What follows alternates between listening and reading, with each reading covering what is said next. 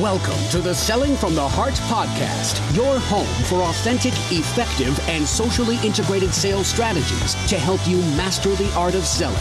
Join your co hosts Larry Levine and Darrell Amy, along with some of the world's best sales thought leaders and practitioners, as we explore ways to help you grow your sales.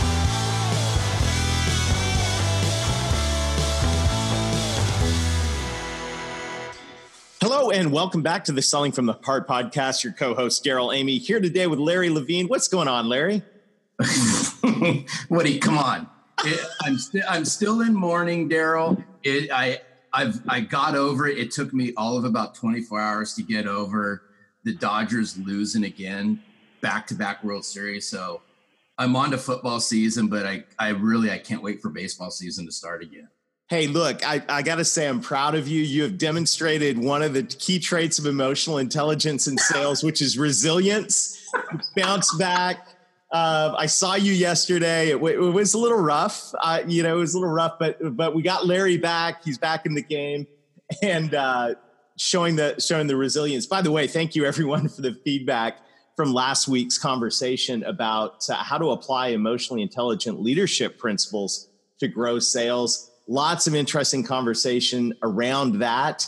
And uh, for and also for those of you who are new to the podcast, welcome. You've joined a growing community of sales professionals that are dedicated to being genuine, being authentic, doing the hard work. We call it selling from the heart. And Larry, we've got a phenomenal guest today that I think uh, the Selling from the Heart tribe is absolutely going to love. Yeah, and, and only because Lee and I love talking baseball, and we we can't make this whole podcast about baseball because we won't get to the core essence of what the podcast is. But I, you know, the guests that we've been having on the podcast really stem from from a couple things, and I say, you know, when you do social correctly, it returns really great favors, and it's helped me meet some of the most coolest people. And um, I met Lee through. Uh, another one of my favorites, Jeb Blount, and and uh, and so forth. And without further ado, I have to just I welcome Lee Salz, the author of the new book, Sales Differentiation, to the Selling from the Heart podcast. Welcome, Lee. Thanks so much for having me. Hey, Larry, I've, I've got an idea for you guys for your sequel. your, your, your next book. You ready? All right, bring it. It's How to Play Baseball Without Heart, the Manny Machado story. Oh, okay. oh boy. So, uh, on that uh, on that note, we we always ask our guests, uh, you know, the same question because I think it, it ties into you know what Darrell and I are all about. So, Lee, tell us what's it mean to you to sell from the heart? Well, it, it, you mentioned my, my new book, Sales Differentiation, and a core premise in that book is the idea that people don't know how to buy what you sell. One of my favorite questions to ask salespeople is who knows more about the world of potential solutions in your industry? You are the people you sell to. And I've hmm. never had a single salesperson say, oh, the people I sell to know much more than I do about my industry every salesperson acknowledges that they have a broader level of expertise in their industry than the people they sell to. And to me, that presents both an obligation and an opportunity. Mm-hmm. And when I mm-hmm. say an obligation, I believe if you've decided that sales is going to be your profession, and in this theme of selling from the heart, that you have this obligation to help people make an informed buying decision. In other words, back to what I said a moment ago. They don't know how to buy what you sell. I, I was mentioned to the guys earlier. Last week I was with a sales group. and I do this all the time. I said, raise your hand if you can tell me the difference between an organic apple and a regular apple. As is usual, when I ask the question, about 10% of the people in the room raise their hand. So this is an item we buy every single week, and we don't even know how to make an informed buying decision on an apple. They certainly don't know how to buy your stuff. So we talk about selling from the heart. It's being genuine and helping someone make that informed buying decision based on their needs, what they're trying to accomplish. And if you do it well, it gives you this opportunity to shape buyer decision criteria because we don't know how to buy what you sell. Yeah, absolutely. Yeah, you know, and and it's interesting for for I mean a spin on that is not only can they make, you know, sometimes they may not make that informed buying decision because it's up to us to help them, but what makes you any different than the other person who's trying to sell the same thing? Exactly. Exactly right. You know, there's this always been this conversation, not always, but particularly the last 10, 15 years since this new fad has come along called the internet. and all this research you hear about that buyers are doing online, yes, they're they're doing this research, but there's still again, I've never had a salesperson say that the people I sell to know as much or more than I do about the world of potential solutions in in the industry. And so we have this disconnect where we're saying people doing all this research online, but on the other side, we're saying they still don't know how to buy our stuff. Right. Yeah, and and and I think that uh, you know something you said when it comes to to helping shape all of that is is obviously part of recommending the right solution is is asking questions about what the buyer actually wants to accomplish, and you know that's something that as much as as someone might be able to research something on the internet, that dialogue with with a true professional that can ask the right questions, that can discover um, what you're trying to accomplish, and, and then make the bridge to uh, a solution to to that problem or a way to achieve the goals. That's uh, that's the X factor that uh, that really sets a sales rep apart, right? Yeah, I mean, to me, when when I look at the most critical skill for a salesperson to possess, it's the ability to ask thoughtful, insightful questions mm-hmm. that help people think differently about the solution they have or could have. See, people outside of the sales profession, if you're a good talker, they say, oh, you should be in sales. And we all know talking is not what leads people to buy. Right. People within the profession, like sales managers, they say listening skills. That's absolutely critical, number one on the list. But if you're not asking the right questions, there's nothing to listen to. Right. it's right. Good Very good point. Yeah. And, you know, so the other, the other part of it is I, I said that people don't know how to buy what you sell, but lecturing them is not going to get you anywhere. You're not going to walk into a CEO's office and say, "Let me tell you all the things wrong with your business," and walk away with the account. Just not going to happen. Right.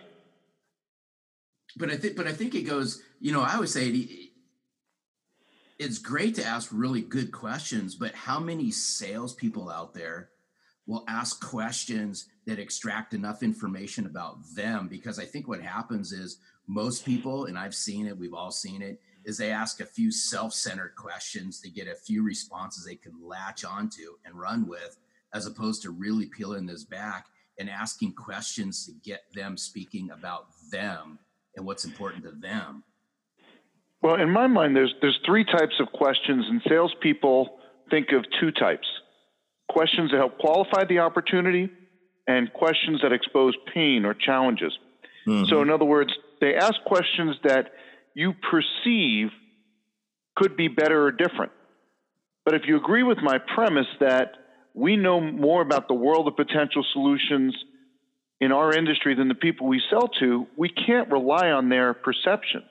To me, the, the most effective questions we can ask are the ones that help someone see, hey, I could have a better solution. I never even knew it was out there. Uh, mm-hmm. I'll give you an example. I, I have a client here in Minnesota, and Minnesota is kind of an odd state. We're one of the few states where every homeowner and every business contracts for their own trash removal. Huh. so Wednesday mornings, there is a parade of garbage trucks coming down my street representing all the different haulers. Yeah. yeah I mean, you can kind of see the visual of this, right? Oh my gosh, what a mess. Right. And each one seemingly doing the same thing pulls up to the home, arm extends from the truck, uh-huh. lifts the can up, dumps it in the truck, puts it back down, truck drives away, and you get an invoice at the end of the month. Well, the CEO of one of these companies reached out to me and said, You know what? I believe we offer meaningful value more so than the competition, so we should be able to win deals at the prices that we want. And so they went through a program with me, and we discovered they actually really did have some meaningful differentiators. And one was this truck called a Can Be Clean truck. Only ones that offer this in the state of Minnesota. twice a year, follows the garbage truck, and cleans your garbage cans. Okay. Only ones that offer that. And so for their residential salespeople, we developed what I call a positioning question. It's an open ended question, maps back to a differentiator that we possess, designed to help someone think differently about the solution they have or could have. And the question was this, and it was asked right after they introduced themselves to a homeowner When's the last time you had your garbage cans cleaned? Because huh. we know they never have unless they did it themselves. Right. And if you and if you ever cleaned your garbage cans, you know what a miserable experience that is. Oh my goodness, yes.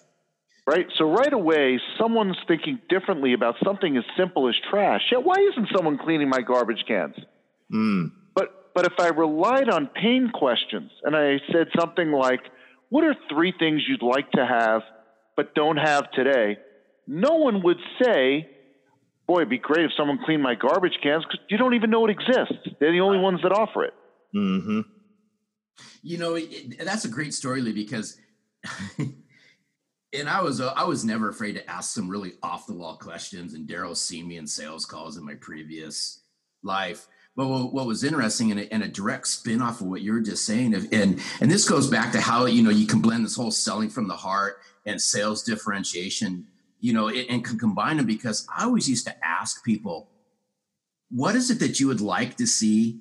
And this was simple questions, Lee, but I played off of it all the time because they've all experienced this. Is what would you like to see, or what would you like to get from a salesperson that you're currently not getting right now? Mm-hmm. And just yeah, listen, great question, right? And just listen.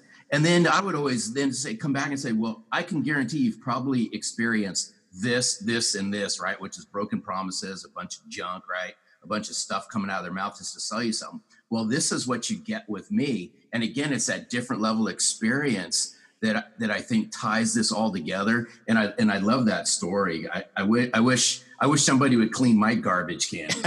right. And that's worked tremendously well for them. And because I, I find so often when I talk to sales teams and executive teams, they're so passionate about what they would call their differentiated value. Right. But they're ineffective in helping someone on the other side of the desk become as passionate as they are. They say, boy, we, we've got these wonderful differentiators here, but the world doesn't get it. They don't see it. And right. they also don't necessarily recognize that it's on them to figure out how to develop that passion. Right. Oh, that's powerful. You know, uh, obviously, and, and, for those of you listening, if you haven't got a copy of Sales Differentiation, Lee Salz's book yet, you definitely need to get that. Uh, you're really going to enjoy this, the strategies in that book. But I'm curious, Lee, what are what are some of the biggest mistakes that you see salespeople making when it comes to differentiating themselves? Well, one is they wait until price becomes the issue all of a sudden someone says, "Hey, your price is too high." Oh, well, let me tell you why we're different. Hmm. Yeah. Too late. Yeah. right. Right. you know, once that's over, I mean, you're just done, right? It's, they say your price is too high, and they're not hearing anything you have to say, right? Because now you're on the defensive. Yeah, it's no good. We've all been there. Yeah. So, so that's certainly a big one. Another one is tossing out differentiators and leaving it to me to figure out what it means. I had one client that went through the sales differentiation program, and I said, share with me a, a differentiator that, that you talk about. And this company's been around about 40 years. Mm-hmm. He said, we're privately held. I said, that's terrific. Tell me why that matters to a buyer. Not a person in the room could answer the question. Oh. I said, wait a minute, hang on. You're telling me for 40 years you've been touting that you're privately held. Right. Right expecting it to be meaningful to a buyer, and you can't even tell me why it matters. Mm. And then they start talking amongst themselves, saying, Yeah, we got to stop talking about that. And I said, Well, hang on a second. I said, How many of you have worked for a publicly traded company? And half of them had.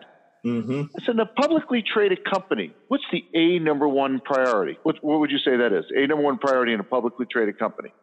Our uh, return to shareholders. Yeah. Yeah, the numbers, right? Right. If, so if you're the head of customer service and you say, boy, I need 10 more people to handle the call volume than what I've been budgeted for, yeah, good luck getting it because it's going to distort the numbers. But what about in a privately held company? What's the A number one priority? The clients, right? Absolutely. Reputation, clients. And, yeah, yeah. And I said, Is, not there a story there? And there was. And we spent time putting that together. But when you just toss out differentiators like that and expect someone to figure out what it means, one of two things will happen. They either never figure it out or they give it a context that's not going to help you get the sale. Right. Yeah, well, it goes back to your organic apple, and, I've got to say, I, you know, I, I, I think if I really thought hard, I could probably figure out why I should pay, you know, fifty cents a pound more for that organic apple. But, but the, but by unless I'm just dead set on on buying organic, I'm not going to do that. I'm going to go right. for the cheap option, and I think that happens every single day um, in the sales profession. Yeah, because I Absolutely. think I, I, think there's so much misalignment, and in and I and I personally see it as well. Is what we think is value and what we think our differentiators are mm-hmm. are zero differentiators and of zero value to our clients and our prospects unless we sit down and we truly ask them. Yeah, well, that's certainly an important point. The other part is recognizing that not all differentiators matter to everyone or in all circumstances. Right. You know, I, I, I get people going with this. I'll ask the group, say, how many of you have an elevator pitch? Hmm. and they'll all raise their hand. I said, well, that's the best practice, isn't it? Well, I'm here to tell you that's a huge mistake. And if you have an elevator pitch, you need to stop it. and they look at me funny, and I let the room get uncomfortable and say, my issue is not the concept of an elevator pitch, it's the word and in front of it. Yes. Exactly. Thinking of it in the singular sense. Right right? An elevator pitch. Uh, here, I'll, I'll give you an example. Imagine we sell copiers for a living, and today's a very exciting day for us because our R and D team for the last few years has been working on this this new copier, and it's the first one that prints Fifty Shades of Grey. very exciting time. and, and tomorrow we have a meeting with the CFO to talk about this new copier. How many of you would be talking about the Fifty Shades of Grey with with the CFO. I love asking that question, and I and I always tell the groups, I'll say, I, hope not for so many reasons. right. Most importantly, that CFOs don't care about colors, shades, and hues, but they do care about the economic impact. But if that afternoon you had a meeting with the head of marketing, that's a great conversation to have with that person because they don't necessarily care about the financial impact but they do care about the colors, the shades, and the hues. And then the next morning, when you're meeting with the IT manager, doesn't care about the economic impact, doesn't care about colors, shades, and hues, but does care about security, integration, reliability, maintenance. Three completely different conversations, but what we're selling is the same. Absolutely. Hey, by the hey, by the way, Lee, you have me fascinated. I, I do you want to sell copiers? Larry could probably. You got one? Does it print oh Fifty oh Shades God. of Grey? Oh my God! I, when I when I, am just like going, oh my God! The, the, now now you're going to go down the copier path because you know it happens to be that that sales channel that I came out of. But it's like, oh my God, you're bringing back horror stories, Lee. no, I, I like you, Am I giving you daymares? Because you know you're awake, so it can't be a nightmare. That's really strong, and obviously, you know, our, our uh, good friends of the corporate executive board tell us what 6.8 average uh, people on a a B two B buying team right now, and and you know, and we, that's up. That yeah. a couple years ago was 5.4.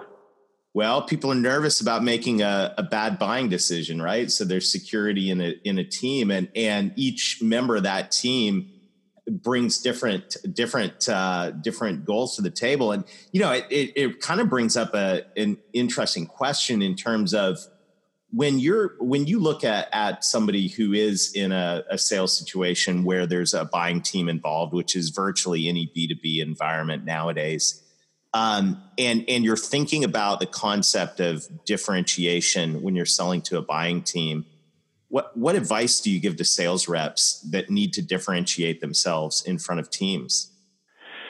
Before you even get to, to that point, we all recognize that there's a certain set of what I call decision influencers. So when you talk about that team, each person yep. on that team would be someone I consider a decision influencer. Right. I believe, again, in keeping with the selling from the heart theme, that we have an obligation to develop a mastery of them. If you mm-hmm. sell to CFOs and VPs of marketing, presidents, uh, wh- whatever those titles might be, heads of operations, that you have an obligation to understand them as people. So there's mm-hmm. an exercise that I suggest that salespeople go through where we forget about what we're selling. The question is entirely about the people we sell to. And if you think of each decision influencer, we'll take a CFO, for example.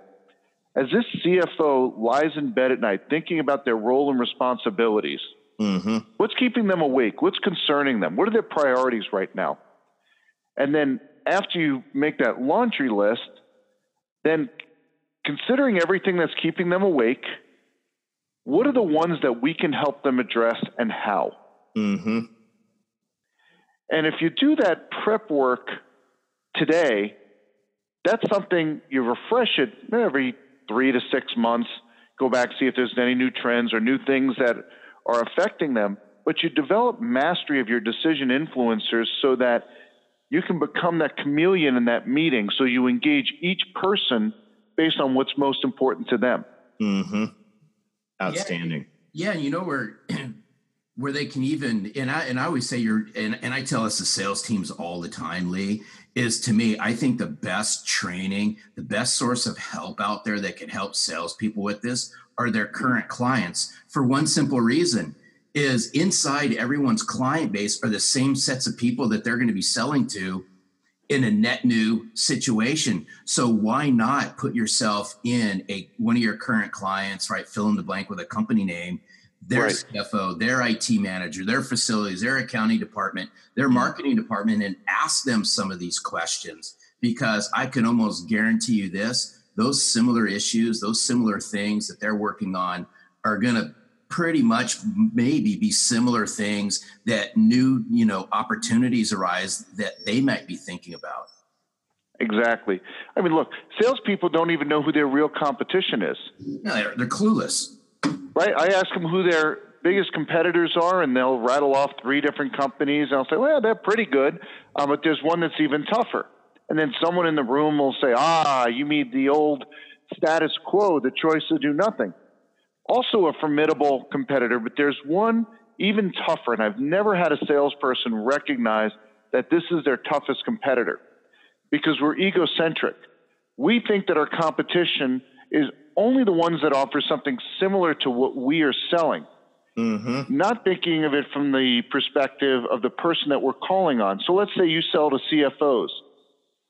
It's not just the people from your industry that are calling that CFO, it's everything that falls under a CFO purview that falls right. under there. So your competition is every salesperson that is calling the same person you are trying to get a meeting. Mm-hmm. Because I'm yet to see a job description where someone's sole job is meet with a salesperson every hour on the hour. Right. Right. No one has ever had that job. so we're so we're competing for FaceTime, and I don't mean the Apple technology. I mean our ability to get a meeting because the math is very simple. If you can't get a meeting, there's no proposal, there's no forecast, there's right. no deal, there's no commission check. It all starts with can you get the meeting? And as soon as you recognize that there is creativity that's needed in how you're going to engage someone, be different than all the other salespeople that are calling on that individual, so you're the one that gets that meeting instead of them. That's strong. Yeah, and, and, and is because this is why I'm so sensitive and I'm so critical on the front end of what we're all talking about. And that's the selling from the heart, the sales differentiation is if you screw up the very beginning of this, then nothing else matters. Correct. You're not going to get that meeting. You're not going to be able to do that proposal. You're not going to be able to share this is why you should do business with me. And that's why we got to correctly position ourselves and open up those genuine, heartfelt questions about, you know, conversations about them. Because mm-hmm. otherwise, then what? Then, then what are we faced with? Okay, as we as we wrap up, I want to throw one one last uh, topic or question out there, and and it because I know this is something that haunts the nightmares of every sales professional, and that's the RFP, the bid, request for proposal. You know, there's nothing that strikes more fear and annoyance into the heart of a sales sales rep than an RFP. How can you use sales differentiation when you're faced with the dreaded RFP? Well, so the key is to find out up front if they're going to be buying in that fashion, if they're going to go through a formal buying process using an RFP instrument. Mm-hmm. Again, back to what we opened with people don't know how to buy what you sell. Mm-hmm. They don't know what questions to put in that RFP. So, one of my suggestions, I do this with clients all the time, is write an RFP for what you sell as if you were the buyer. And put this beautiful cosmetic document ready to put on the street, asking all the key questions that would help someone make an informed buying decision. Put it in this document, and then when someone says, uh, "Yeah, we're going to go through an RFP exercise for this," rather than say, "Okay, send me a copy," you say, "Have you written it yet?" Uh, no. Have you ever written an RFP for this product, service, technology? Uh, no, we haven't. Well, we have a tool here that our clients find very helpful. Nice. We've actually drafted an RFP template that helps you capture all the key information you need to begin the evaluation process. Would you like me to share that with you? and so here's what happens. Number one, Brilliant. you're the only one that's offering it. You demonstrate that you care. You're helping them make an informed buying decision, right? You show expertise in your in your industry. Mm-hmm. And here's the punchline: if they don't use it at all, you still get all those differentiated benefits. The other suppliers didn't offer that. Right. I've had I've had clients, kid you not, take the document exactly as I provided it. Didn't even go into the footer where it says insert your company name here. Didn't even make that change. right. Just put it on the street. I've had others pull questions from it. I've had others not use it at all. But I got all of those differentiation benefits in the way that I sold based on just offering it. Brilliant. Oh, that's good. Well, that is so good. That that, that one that's brilliant. I absolutely love it. And Lee, thank you so much for sharing time today. I, this has been a fantastic conversation, and I know that uh, anyone listening to this is going to want to jump off, right off this podcast and get a copy of Sales differentiation where you'll find 19, 19 powerful strategies to win more deals. So, Lee, thank you so much for taking the time to talk with us today and also just taking the time to, to uh, it's a lot of work to write a book, right, Larry? Um, thanks for taking the time to put that all down on paper. Yeah, Guys, it's, it's, this has been a blast. Been a blast. Well, fantastic. And thank you to everyone for, for joining us this week. At the end of every podcast, we always have a, a, a call to action, a little bit of homework. We don't want you to just take this and uh, then go on with your day. So um, I want everybody to, to, to take what Lee said and run with it. In other words, what are the things that differentiate you? And, uh, you know, what does that mean to the client? And maybe if you want to, to take it to the next level, take that down to each of the different types of influencers you work with where where are your points of differentiation and what specifically does that mean to them obviously if you want to take a deeper dive on that grab lee's book and i think you're going to go down a, a journey that is is going to be extremely valuable to you in your sales career so thank you everybody for joining us this week till next week keep being genuine keep being authentic keep doing the hard work find ways to differentiate yourselves and most of all, sell from the heart.